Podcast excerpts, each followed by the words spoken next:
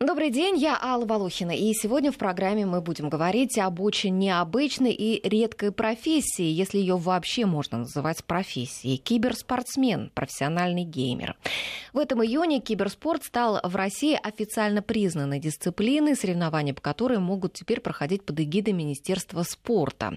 А компьютерные спортсмены теперь могут становиться мастерами и кандидатами в мастера спорта, и, может быть, когда-нибудь даже станут участвовать в Олимпиаде. Хотя до этого, и, и до этого, вернее, киберспортсмены очень хорошо зарабатывали. Ну, ходят такие слухи об этом. Сегодня мы узнаем точнее.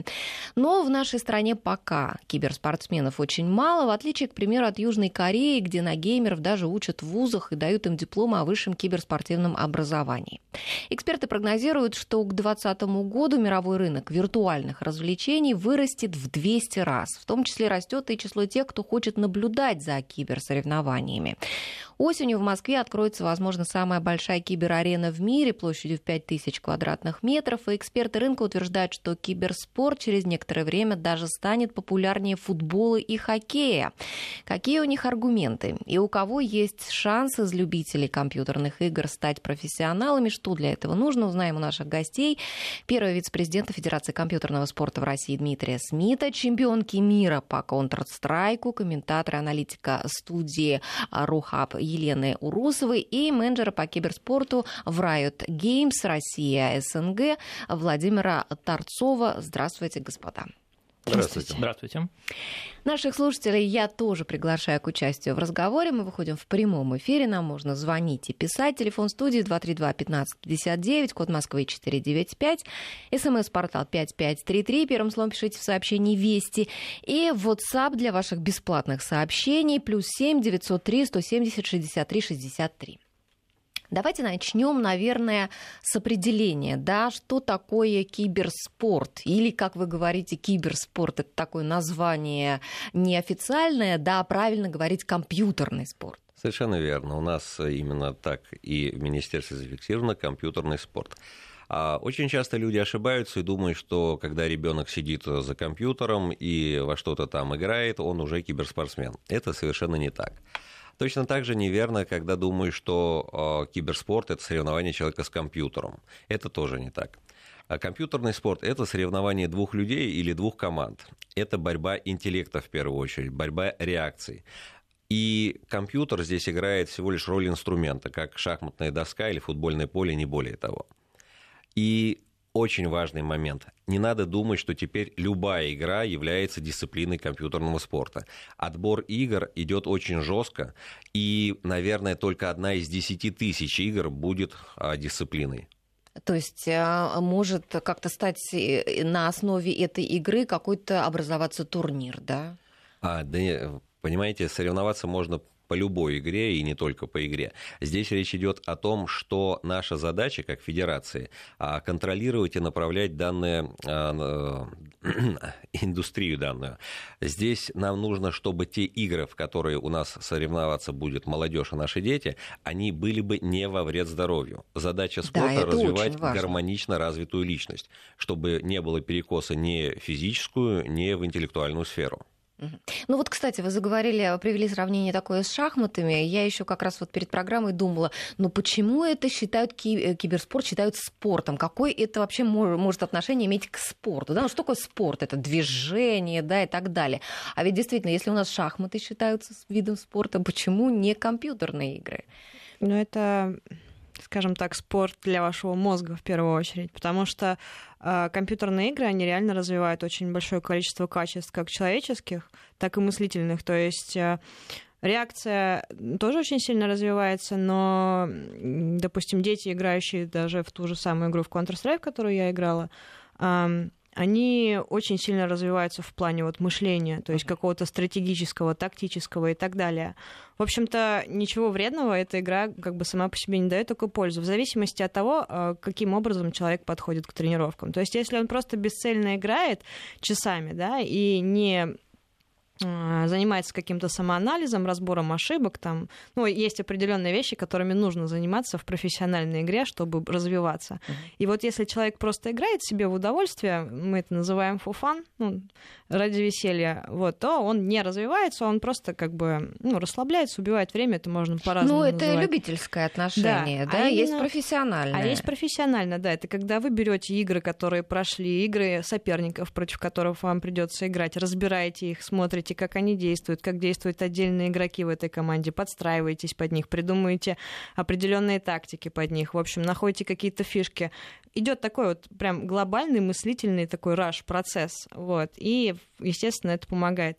Плюс это в большинстве случаев командные игры, приходится так или иначе взаимодействовать с людьми в реальности, и э, это тоже дает какой-то своеобразный опыт общения с людьми, с разными людьми, абсолютно разными людьми, э, у которых есть свои какие-то принципы, свои какие-то взгляды на мир, и приходится как-то с ними... Э, Взаимодействовать, да, учиться строить да, отношения, да. тоже все очень полезно. В любом случае, угу. это все очень полезно. Ну, а вот если возвращаться к вот информационному поводу, к тому, что э, киберспорт стал официально видом спорта, вот что теперь будет меняться? Вот каких изменений вы ждете? Ну, наверное, в первую очередь мы ждем, а, что будет больше внимания со стороны общественности и, скажем так, больше желания разобраться в том, как раз, что же такое киберспорт. Потому что если а, до официального признания очень часто широкая аудитория как раз относилась с большим скепсисом угу.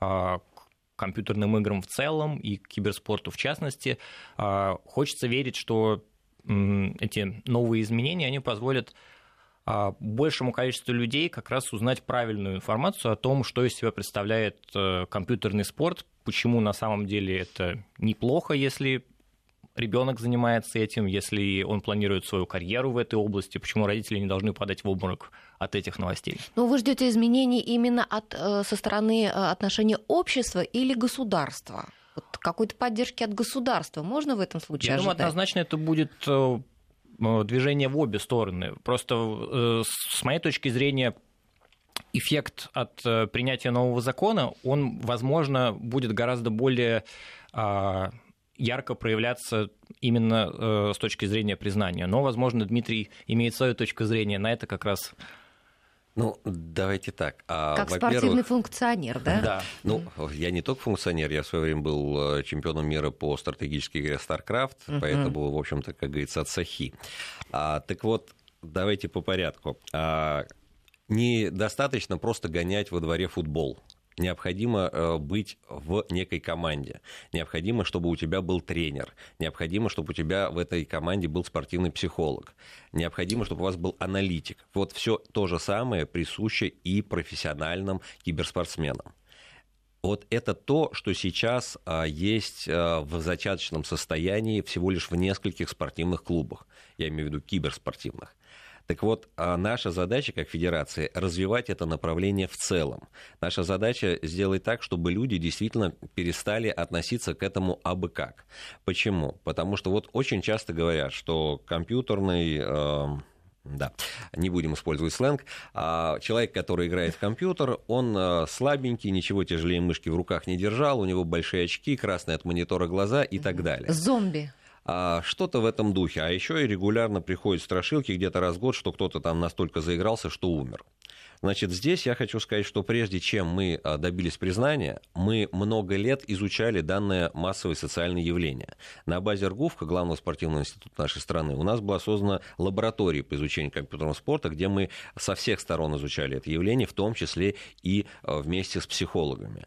Так вот, э, если мы говорим про те игры, которые действительно отобраны, которые действительно э, сочетают в себе э, все хорошее и максимально дистанцированы от э, проявлений агрессии и прочего, а здесь мы говорим о том, что компьютерный спорт он действительно идет на пользу. Более того, люди, которые занимаются этим как спортом, у кого есть тренировки, они занимаются этим по расписанию и, как следствие, проводят за компьютером меньше, примерно в два раза времени, чем ребята, которые, вот как чем Елена любители. сказала, да, фуфан А я даже посмотрела вот э, видео и фотографии профессиональных спортсменов, они такие все накачанные парни такие. Совершенно верно. Ну... А вы себе представьте, вот вам нужно лететь, э, не знаю, там, в Гонконг, в США, и после перелета у вас меньше меньше суток на акклиматизацию. Вы когда-нибудь летали, не знаю, во Владивосток? Нет, это же совершенно, не летала. совершенно выбивает из колеи. Вы оказываетесь в другом часовом поясе, настолько дико отличающимся от вашего, а вам же нужно собраться, вам нужно а, максимально выложиться. Более того, соревнования идут очень в жестком темпе. В течение дня у вас много игр. Вы играете, а потом короткий промежуток времени на релаксацию, разбор ошибок. Не дай бог, у вас в команде возникнут разногласия, нужно все это моментально порешать и к следующей игре снова быть максимально готовым. Если человек не будет в хорошей, я бы сказал, даже прекрасной физической форме, он не сможет просто показать результат. И то же самое касательно зрения. Если у человека будет плохое зрение, это его инструмент, особенно если мы говорим про профессионалов, которые зарабатывают этим на жизнь, да они за это зрение, а, как говорится, держатся. Ну, и... у кого сегодня хорошее зрение, сказал я, поправляя очки. Ну, на вы... самом деле я играю с, в компьютерные игры с там, 90-х годов, грубо говоря, у меня прекрасное зрение. Это все на самом деле индивидуально. Здесь феномен. дело в том, что есть специальная зарядка для глаз, а, которую, еще раз... А, Специальная геймерская зарядка. Да не геймерская, обычная. просто обычная. Вы поймите, мы не изобретаем велосипед. Есть наработки, которые уже существуют, просто их нужно применить. И мы стараемся, задача нашей федерации, донести, в том числе и вот просветительской деятельности, если угодно. Угу. Ну, а вот как для женщины, Елен, для девушки, вам вот физически трудно было участвовать в соревнованиях такого уровня? Все-таки вы чемпион мира. Абсолютно нет, потому что эм, когда я начинала всю эту ну, свою как бы карьеру, грубо говоря, эм, я разне, э, разносторонне развитый человек. То есть я там занималась музыкой, училась в институте, занималась спортом. То есть у меня есть такая закалка вообще и желание бороться там за первое место, там стать лучшим чемпионом и так далее. когда я начала играть в компьютерные игры, мои вот эти вот занятия спортом, там э, какие-то постоянные игры в футбол там с друзьями, то есть вот э, какой-то стержень во мне был, вот, ну появился, и это очень сильно помогло мне именно в соревновательной составляющей. Как женщине, вы имеете в виду соревноваться с мужским полом? А вот, кстати, я хотела уточнить, а вот в киберспорте разделение есть, разделение безусловно, есть, да? да. И мы говорим конкретно о женских соревнованиях. Mm-hmm. Там все было просто, потому что очень сильная команда у нас была. вот, но соперницы, конечно, тоже есть. Что касается соревновательной составляющей в плане там э, соперничать с парнями, э, очень много команд э, э, мужских мы выигрывали. То есть, э, если мы говорим, там, скажем, не о суперпрофессиональной сцене того же самого Counter-Strike, а, скажем так, нон-про турниры, где очень много мужских команд, мы там даже занимали и второе, и третье место, то есть очень хорошо выступали. Все зависит от склада ума. То есть, все-таки парни в этой игре лучше, да и в любой игре лучше, потому что у них немного другое мышление. Я объясню в ситуациях экстремальных в игре, э, в которых нужно максимально быть хладнокровным и эмоционально сдержанным, чтобы эмоции не захлынули тебя, и вот этот не появлялся страх, не затмевал вот эту uh-huh. вот картинку того, что тебе нужно сейчас собраться и взять раунд там, э, обыграть троих игроков, раздиффузить бомбу, это вот уже такой сленг пошел. Вот. А у девчонок это все гораздо вот сложнее, то есть они эмоционально там испытывают какие-то эмоции, там вот страх, там вот я осталась одна против троих, мне надо. И вот те девчонки, у которых есть вот немного вот такая вот, ну вот мужская, скажем так, да, да, да, такая. Вот они угу. и становятся лучшими. То есть... Ну, а может быть у женщин лучшая интуиция, нужна интуиция? А, в зависимости от того, сколько вы играете, потому что если вы очень много лет играете в эту игру, вы уже просто знаете, что к чему, что от чего зависит и как действовать в той или иной ситуации, потому что в большинстве случаев все одно и то же. То есть вы просто просчитываете ходы. И эти ходы нужно просчитывать с холодной и светлой головой, то есть без эмоций, без всего. Ну вот вопрос к вам ко всем. А вот родители ваши, когда вы начинали заниматься, ну, конечно, многие здесь уже взрослые люди в студии, вспоминать о родителей, о родителях, может быть, немного смешно, но тем не менее, вот родители как относились к этому? И продолжают, может быть, относиться вот к вашим занятиям именно вот компьютерными играми? Хотите, я скажу? Моя мама была в шоке. Она просто сначала думала, господи, чем ты занимаешься, ребенок? А потом эм, поняла, что в школе все нормально, в секции спорта все нормально, в музыке все нормально, я не пью, не курю. Э, да, играя в компьютерные игры, она постоянно знает, где я сижу, потому что это компьютерный клуб рядом с домом. Она не может, может не переживать по поводу того, что я где-то с кем-то непонятно а, где меня нельзя найти, потому что в тот момент не было мобильной связи как таковой. Поэтому, в принципе, в целом потом ее устраивало. Ну, Но... типичная такая реакция родителей. Ну, да, когда угу. уже начались первые такие вот э, победы и кое-какие деньги, она уже начала думать, что это, в принципе, ну, а, Неплохое дело. Неплохое ну, здесь дело. надо бы добавить, что с Еленой мы, например, познакомились э, вовсе не в Москве. Это был у нас тогда соревнование достаточно любопытное, большой бой, когда мы Кстати, да. Да, проводили а, некий гибрид, а, когда первый день соревновались а, за компьютерами, а второй день соревновались в их аналог в реале. То есть, например, вот Елена играла а, в Counter-Strike, а потом играла в пейнтбол. Да, Точно. я играла тогда в мужской команде, одна девочка. То есть мы выиграли. Да-да-да. Мы вышли в топ-6, и топ-6 команд по итогам игровой дисциплины, а потом сражались в, пейн, в пейнтбол угу. в реальности. И в пейнтболе тоже победили мальчишек. Да, ну потому что, ну, я одна среди парней, то есть у меня была команда, четыре парня и я, угу. вот, а мы все спортсмены, то есть все в одной школе учились, и мы просто всех перестреляли. Ну, понятно. Но даже если не говорить о родителях, а вообще а, вот окружающих, когда вы, допустим, говорите, чем вы занимаетесь, вот отношение какое к этому? Ну, вот здесь могу сказать не про себя, а скорее про тех киберспортсменов, которые играют в League of Legends, и я, в принципе, э, часто знаком с той ситуацией, которая у них есть, и с родителями, и с их окружением. Очень часто негативная реакция связана с полным отсутствием какой бы то ни было информации о том, что они делают на самом деле. То есть, когда все вот эти стереотипы как раз mm-hmm. выходят на свет, тогда а, есть и непонимание, бывают там какие-то конфликтные ситуации с родителями. Как только а, у друзей, родителей, окружения появляется желание чуть больше копнуть, а, чуть глубже, может быть, прийти на лан-финал, да, на какой-то мероприятие, которое происходит э, в арендованном зале, посмотреть на то, как э, зрители приходят поболеть, болельщики видят, что это происходит на большом стадионе, о том, что все, в принципе, признаки э, спорта, все признаки того, что это какое-то серьезное занятие, это не какой-то там иллюзорный мир, да, не совсем эскапизм не секта. Да, не секта, не способ там, убежать от жестокой реальности или какие-то такие вещи, а это именно в первую очередь соревновательная деятельность, которая регламентирована, есть правила, есть судьи, есть регламент. И даже серьезные спонсоры, да? Серьезные спонсоры, хорошие призовые подчас. Угу. И очень многим это как раз позволяет свою точку зрения пересмотреть и, скажем так, чуть более лояльно начать относиться к увлечениям. Могу также добавить, что у нас не просто, э, как на всех массовых мероприятиях, дежурит и скорая помощь, и полиция. Мы на всех серьезных мероприятиях э, собираем медицинские справки со спортсменов о том, что не допущено к соревнованиям. Чтобы не было такого, что неожиданно с человеком там случится, случится припадок эпилепсии. То есть вот э, все эти моменты, они сейчас э, регламентируются, и все это идет на то, чтобы защитить и не, скажем так, навредить ни участникам, ни зрителям. Ну, вообще же со спортсменами, с командой работает очень много специалистов, да, это же и психологи даже есть, Безусловно. да, и тренеры, и э, кто там, аналитики, там, менеджеры и так далее. Вот расскажите вот об этом тоже. Ну, вы знаете, на мой взгляд, э, сейчас эта отрасль, да, она в целом еще только зарождается, Однако все серьезные э, спортивные клубы уже сейчас э, обзавелись и тренерами, и менеджерами, и даже спортивными психологами. А роль последних, э, мне кажется, еще слегка недооценена, но постепенно она выйдет, э, может быть, даже на самую первую строчку.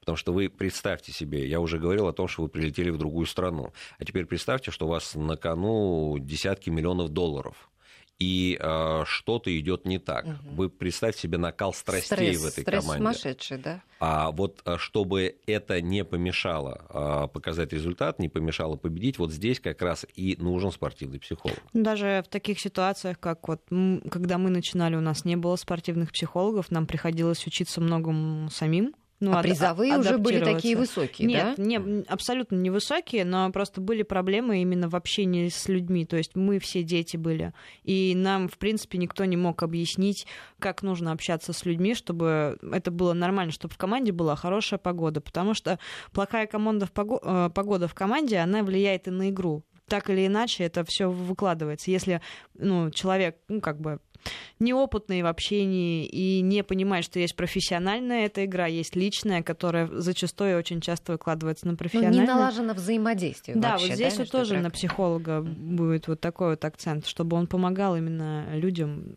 правильно общаться друг с другом. Ну, вообще, насколько я понимаю, что вот сейчас считать киберспортсменов, вот нельзя сказать, что это профессия, да, но через киберспортсменство, да, через вот эту вот профессиональную игру, дальше ты уже можешь выйти на какие-то э, профессии вот именно в этой сфере, которые иначе никак, наверное, не получишь, да, вот те же аналитики, комментаторы там и так далее. Что это за профессии? А может быть, это еще не профессия киберспортсмен, но это определенно уже карьера. То есть, э, если профессиональный игрок, он действительно хорошо мотивирован, если у него к этому есть предрасположенность, талант, э, он может добиться определенных успехов или не добиться э, именно в соревновательной деятельности, в турнирной, но реалии такие, что довольно быстро происходит выход на пенсию, скажем так, для профессиональных игроков. Ну, особенно... где-то, где-то карьера 2-5 лет, от 2 до 5 лет, Нет, да? такого Нет. не может. Это абсолютно не так. Бывает, Нет, а карьера бывает может дольше. начаться с 16 лет, грубо говоря. Это вот допуск до соревнований, да, с 16 лет, Совершенно верно я говорю?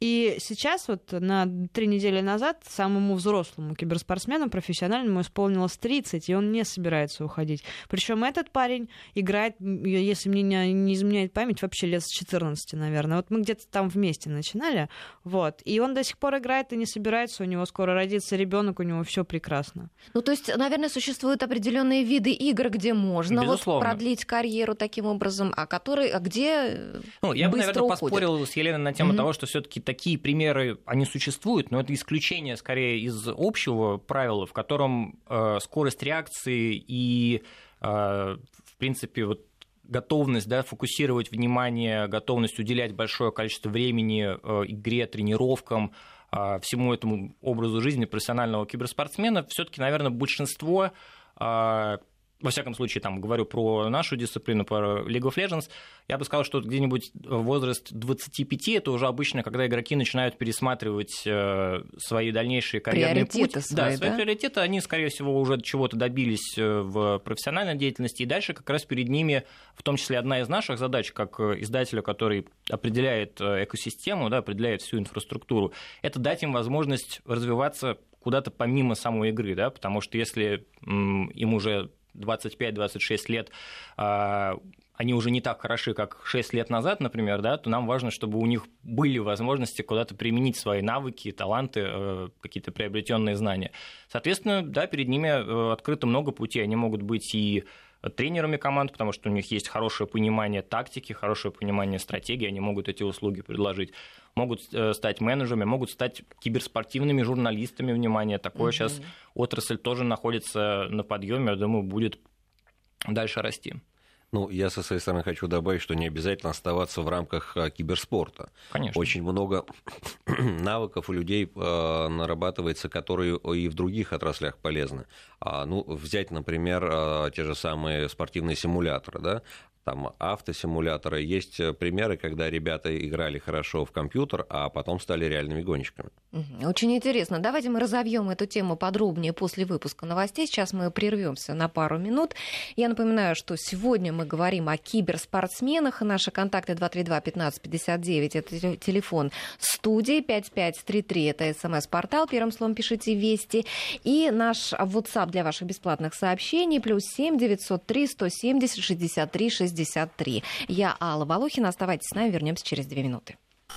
От наших слушателей пошли сообщения, я хочу э, их прочесть. Но сначала я еще раз представлю наших гостей. Сегодня у нас в студии два чемпиона мира.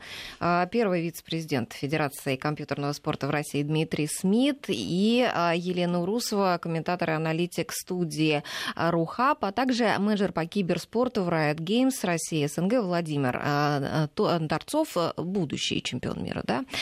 Э, Будем надеяться. Итак, наши слушатели пишут, я хардкорный игрок, у меня есть почти все игры класса ААА, но при этом есть работа, жена, ребенок, и я хожу в качалку, занимаюсь собой, это всего получаю удовольствие. Мне 31 год. Ну, это, наверное, не профессиональный игрок, да? Ну, Вот- очевидно, что если он играет в несколько игр, скорее всего, это любительский уровень, потому что крайне редко бывает так, что человек в нескольких дисциплинах достигает высоких достижений. А, Спрашивают, есть ли у вас клубы по стране и как к вам попасть? А, Вообще, давайте действительно поговорим о том, как становятся профессиональными игроками, как ищут таланты, вообще их ищут кто-то, или, Ну, Вы или надо понимаете, самому как-то пробиваться? Значит, а, школы спортивного резерва пока еще как таковой не существует. Мы ее сейчас только будем создавать. На данный момент это скорее напоминает а, охоту за талантами со стороны профессиональных компьютерных а, спортивных клубов. Да? То есть, вот И производители, есть... наверное, игр, да? Ну, производители игр, я думаю, заинтересованы скорее в комментаторах, а, которые бы освещали их соревнования. Это отдельная интересная профессия, и благо современное развитие интернета позволяет а, практически любому человеку непосредственно из дома а, пробовать себя в качестве спортивного комментатора. А если же мы говорим именно про игроков, то вот игроков сейчас ищут в основном, скажем так, спортивные директора клубов. То есть э, их задача искать замену вот тем самым людям, которые выходят на пенсию или, не дай бог, там э, в силу каких-либо а, жизненных ситуаций не могут продолжить свою карьеру. Или просто стали играть хуже. Ну, такое, к сожалению, тоже случается. Ну, найти их, эм, скажем, не так сложно, на самом деле, что нужно делать человеку, чтобы стать профессионалом. Сейчас есть э, огромное количество возможностей стать профессионалом. Достаточно лишь э, какое-то количество времени в день. Ну, неважно, это индивидуально на самом деле. Я там тратила 3-4 часа в день на игры, э, то есть конкретно на Counter-Strike, э, заниматься своим развитием, участвовать на максимальном количестве турниров, это создать свою команду, вот, принимать участие на турнирах. Есть онлайн-турниры, есть лан-турниры. На лан-турниры нужно находить каким-то образом деньги и приезжать обязательно, потому что это невероятно важный опыт для любой команды, для любого геймера. Потому что вот э, очень много комментариев по поводу того, что я вот школьник, у меня нету денег, родители мне не дают. Эти деньги каким-то образом нужно находить, нужно находить какой-то заработок и вкладывать его в себя так или иначе, потому что потом ты поймешь, что это стоило того потому что тебя заметят, тебя возьмут в команду лучше, пригласят еще-нибудь в какой-нибудь клуб, и все к тебе это вернется, ну, в гораздо большем эквиваленте. Ну, вообще в командах, э, насколько я понимаю, очень а, часто происходит ротация, да, да. быстро да. меняются игроки, постоянно нужны новые люди. Совершенно верно. Вот поэтому сейчас наша федерация начала проводить э, массовые всероссийские соревнования. Например, сейчас у нас идет уже а, во второй стадии Кубок России. Он проходит у нас в восьми федеральных округах. Первая стадия у нас проходила в онлайне, то есть каждый человек мог участвовать непосредственно из дома. А на вторую часть, как правильно сказал Елена, уже нужно было приезжать непосредственно на ЛАН. И финал у нас пройдет э, вот как раз на той самой э, площадке, которая сейчас строится в Москве в октябре месяце. Там призовой фонд у нас, ну, по современным меркам уже не очень большой, 5 миллионов рублей. Ну, для многих наших слушателей, я думаю, это очень большой призовой фонд, ну и, и для многих это привлекательно, да? Для людей, которые принимают участие, потому что в основном это подростки, и это для них, соответственно, Конечно, большие, большие деньги, деньги, учитывая, что э, большинство из них все-таки приезжие из других городов. Да, вы знаете, здесь вот хотелось бы обратить внимание на то, что здесь кроется серьезная проблема. А сейчас очень многие молодые ребята, мне, например, там пишут ВКонтакте и говорят, вот, а я сейчас услышал, я хочу быть киберспортсменом. Хочу такие а, большие я, деньги получать. Я собираюсь да? бросить институт, я хочу там целыми днями сидеть играть, и вот посоветуйте мне там какие там а, стримы посмотреть посмотреть, к какому аналитику обратиться и так далее. Я хочу всех предостеречь, что никоим образом не надо бросать учебу, никоим образом не надо пытаться а, ставить все на эту карту, потому что, во-первых, очень высокая конкуренция, а во-вторых, как вы видите на примере Елены, а совершенно не нужно бросать учебу. Наоборот, одно другому способствует, помогает. И э, здесь важно, чтобы это была именно тренировка, то есть чтобы это была систем, ну, систематизированная деятельность. Э, наш слушатель пишет, я в бывшем полупрофессиональный игрок э, Counter-Strike, тренировался со сборной России. В мое время, 7 лет назад, было огромное количество журналов по играм, множество киберклубов. Куда все делось? 25 лет, Максим. Ну, Максим, здесь э, случилось страшное. У нас в стране наконец-то развился интернет. И как только он развился, все смогли играть из дома. И компьютерные клубы, как коммерческое мероприятие, которое сдавало в аренду компьютера, стало нерентабельным. Поэтому компьютерные клубы стали отмирать. С журналами происходит примерно то же самое. Они перебрались в интернет. А печатных издательств становится все меньше и меньше, но на самом деле они все еще есть. Ну, игровые издательства, безусловно, есть, и я даже некоторые покупаю до сих пор, потому что тоже как традиция. Да, действительно, а, когда мы начинали играть, приходилось выходить из дома, и пока ты идешь в клуб, э, есть вероятность очень большая, что ты до него не дойдешь, потому что твои, твои друзья бегают, играют в футбол, а тебе вот ты шел в клуб, и тебе резко захотелось играть в футбол. То есть бывает. Ну, это такое. и неплохо. Да, это была вот такая вот даже, наверное, ну, вот хорошая сторона отсутствия интернета.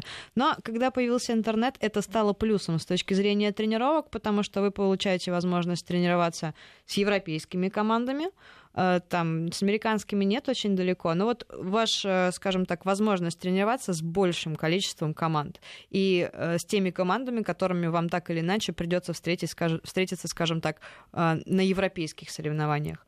Вот. А раньше такого ну, просто не было. Вы тренировались с командой с соседнего двора, и, соответственно, развитие шло не так уж и быстро. Это хорошая сторона интернета, а плохая сторона, вот Дмитрий ее уже озвучил.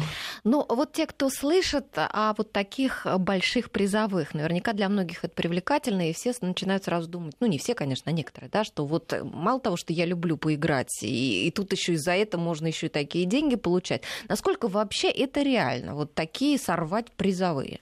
Ну, в случае, как и с традиционным спортом, когда там озвучиваются зарплаты футболистов или хоккеистов, тоже можно, может возникнуть мысль, я тоже хочу столько так, получать, тоже могу побегать да? Э, по полю с мячом или покататься на коньках э, по ледовой арене.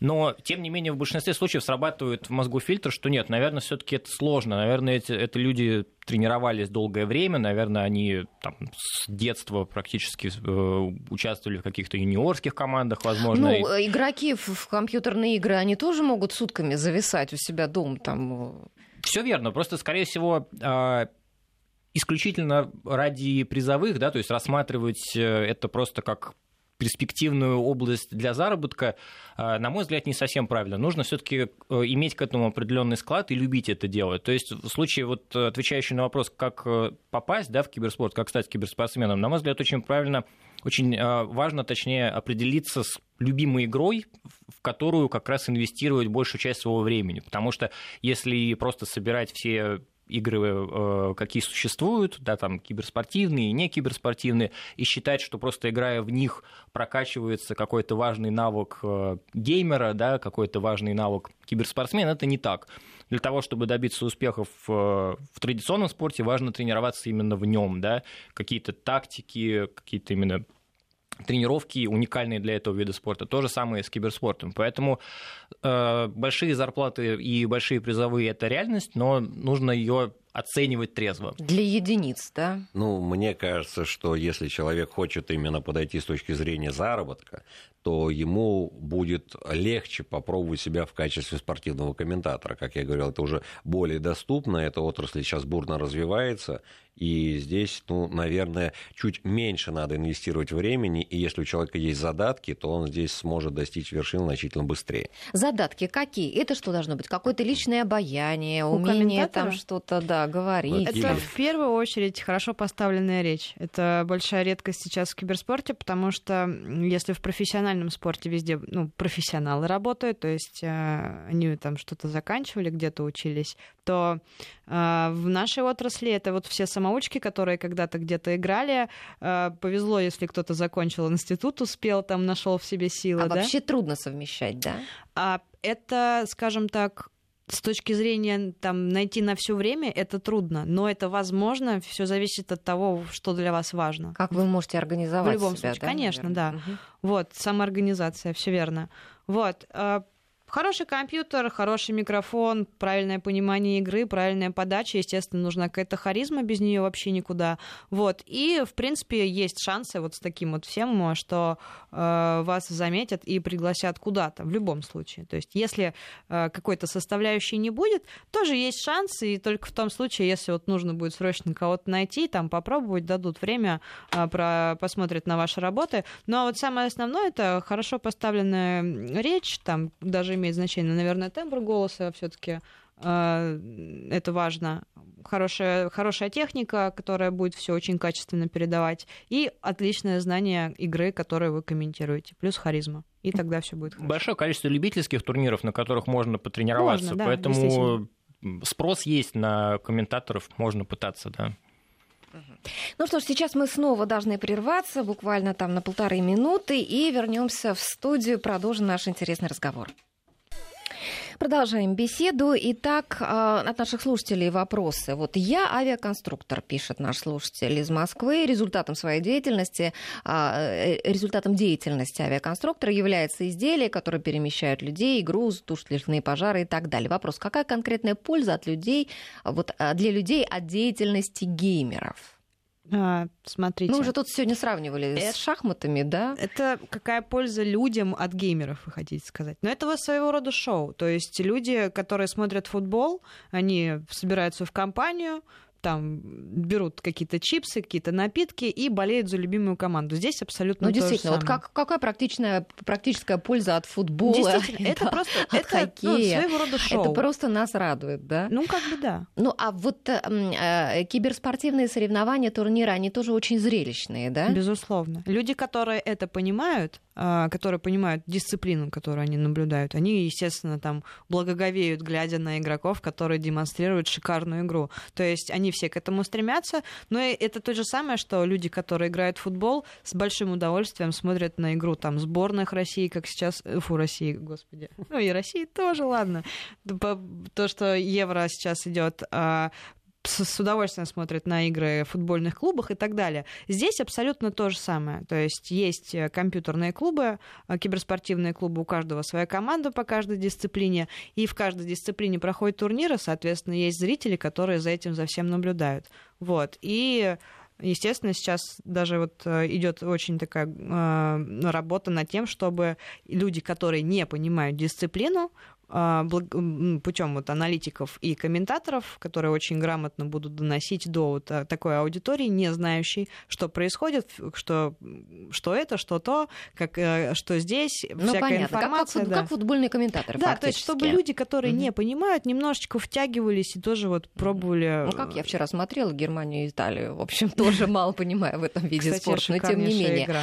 А э, как вы считаете, вообще когда-нибудь будет это вот по телевизору показывать, вот такие такие соревнования уже или нет? Показывают. Ну, во-первых, уже показывают. Э, и... Ну, не вот по массовым каналам, каким, по каким-то, наверное, специализированным, очень сильно кабельным.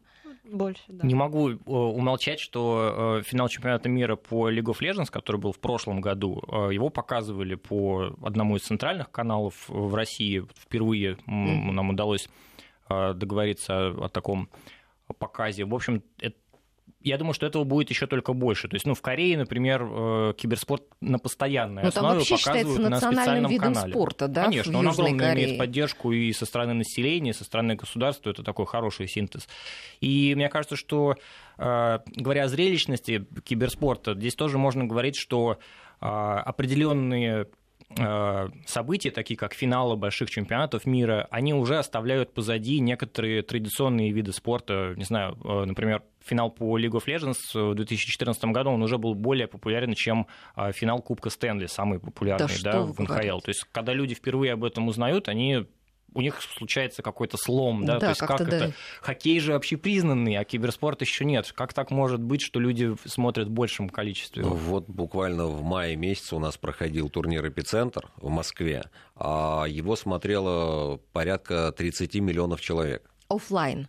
В онлайне. В онлайне. В, в офлайне, я боюсь, мы бы не нашли такую площадку, чтобы они собрались. На площадке было продано 6 тысяч билетов. Огромное количество. Да, вполне достойная. Ну, вот прежде чем а, вот, э, выходить на телевидение, куда-то вот так вот сильно развиваться, ведь должны быть установлены четкие правила. А насколько я знаю, еще вот у нас в России вот э, регламентация всего этого действия не до конца отработана, да? Не совсем понял, о каких правилах вы говорите. Ну, как, а, вот, как, как действуют команды, а, как это все внутри происходит? Там, нет, я не знаю, какие-то зрения... регуляции не, не, не, какого-то допинга Значит, и так далее. Вот от слушателей а, вот... у нас тоже такой есть вопрос. А что с допингом? Так, давайте по порядку. С точки зрения организации спортивного процесса все уже отлажено и существует достаточно давно. А вот если мы говорим про допинг и прочее, это достаточно новое явление, и в целом оно пошло вслед за увеличением призовых естественно, когда на кону десятки миллионов долларов, уже возникает соблазн попробовать себя как-то, как себя... Подхлестнуть. Ну, да. А вот, поэтому, естественно, на всех крупных соревнованиях э, допинг-контроль берется. То есть берутся э, пробы у, ну, не поголовно, но выборочно у спортсменов. И, соответственно, смотрится, чтобы там ничего лишнего не было.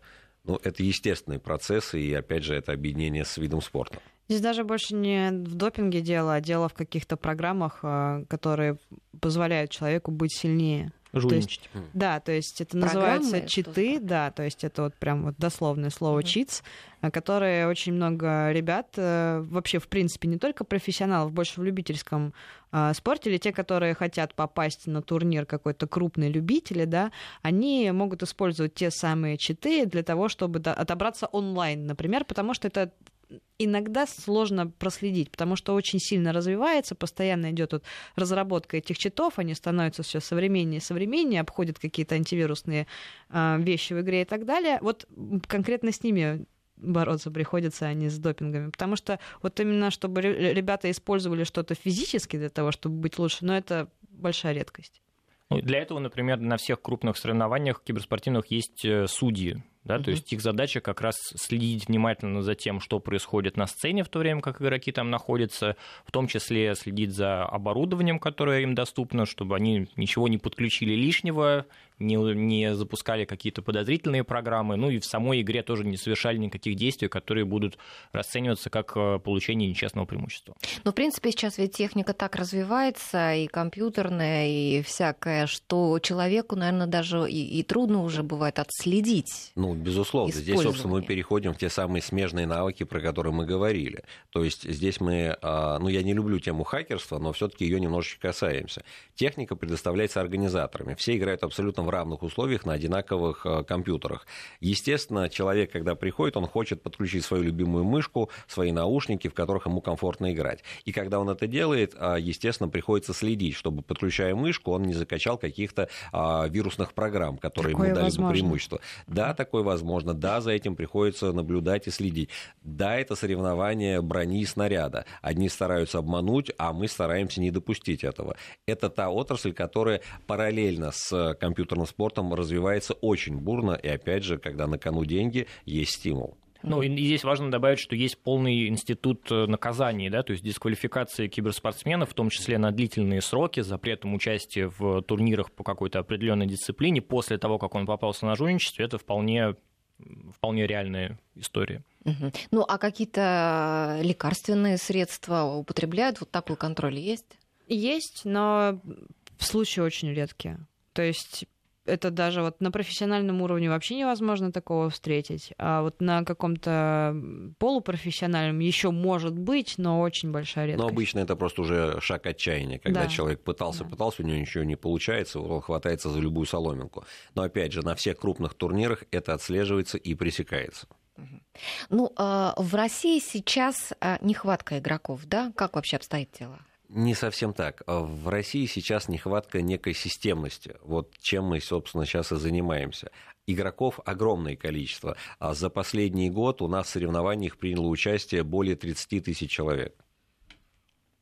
Ну, при наших ресурсах это не так много, человеческих я имею в виду, но э, очень, скажем так, не было именно возможности, да, вот дать возможность э, каким-то вот ребятам, которые находятся далеко от Москвы, там в других городах, э, показать себя. То есть мы говорим о том, что интернет хороший, но все равно вот э, в других вот городах, там, далеких от Москвы, там не так все хорошо. И как раз вот э, Дмитриев и КС занимаются тем, чтобы помочь вот этим талантам появиться, раскрыться, объявиться, чтобы их заметили. Ну, то есть, например, все победители Кубка России в Москву в октябре месяце приедут за счет организаторов. То есть мы оплатим и проезд, и проживание. Вчера пришла новость, а бывший министр финансов и а, председатель Совета Центра стратегических разработок Александр, о, Алексей Кудрин заявил, что компьютерная игра Майнкрафт оказывает страшно полезные вещи. Он сказал, что формирует уникальные свойства общения с предметами виртуальной действительности, что для 15-16-летних э, детей, это вот подростков, а, вот компьютер, это такой естественный язык, без которого сегодня мир не может создавать новые вещи. А до этого а, говорилось о том, рассказывал, что вот, например, в одной из школ Караганды даже с помощью игры а, Майнкрафт а, дети учатся и, и математике, и географии, и биологии, и там разным другим предметам. Вот а многие настороженно относятся к таким идеям вот сейчас у нас в обществе, да, еще. А вы как относитесь к этому? Это, это абсолютно нормальная вещь в нашем мире, скажем так, потому что люди, допустим, вот очень много консервативных людей, которые как-то до этого справлялись и считают что-то новое, ну, ненужным. Хотя это своего рода прогресс, а прогресс и когда особенно вот что-то происходит, что людям непонятно и неизвестно, он пугает. И их реакция это вполне, ну, как бы ну, объяснимая, она вполне ожидаемая. Здесь нет ничего плохого, это лишь просто, ну, вот и еще одно достижение в развитии э, детей в ну, школах. Ну, я со своей стороны хочу сказать, что и книги можно читать запоем. И здесь весь вопрос э, в том, где найти грань, э, за которой это уже становится во вред.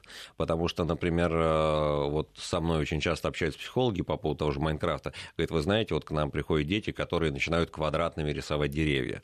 И это те перекосы, которых надо избегать. Угу.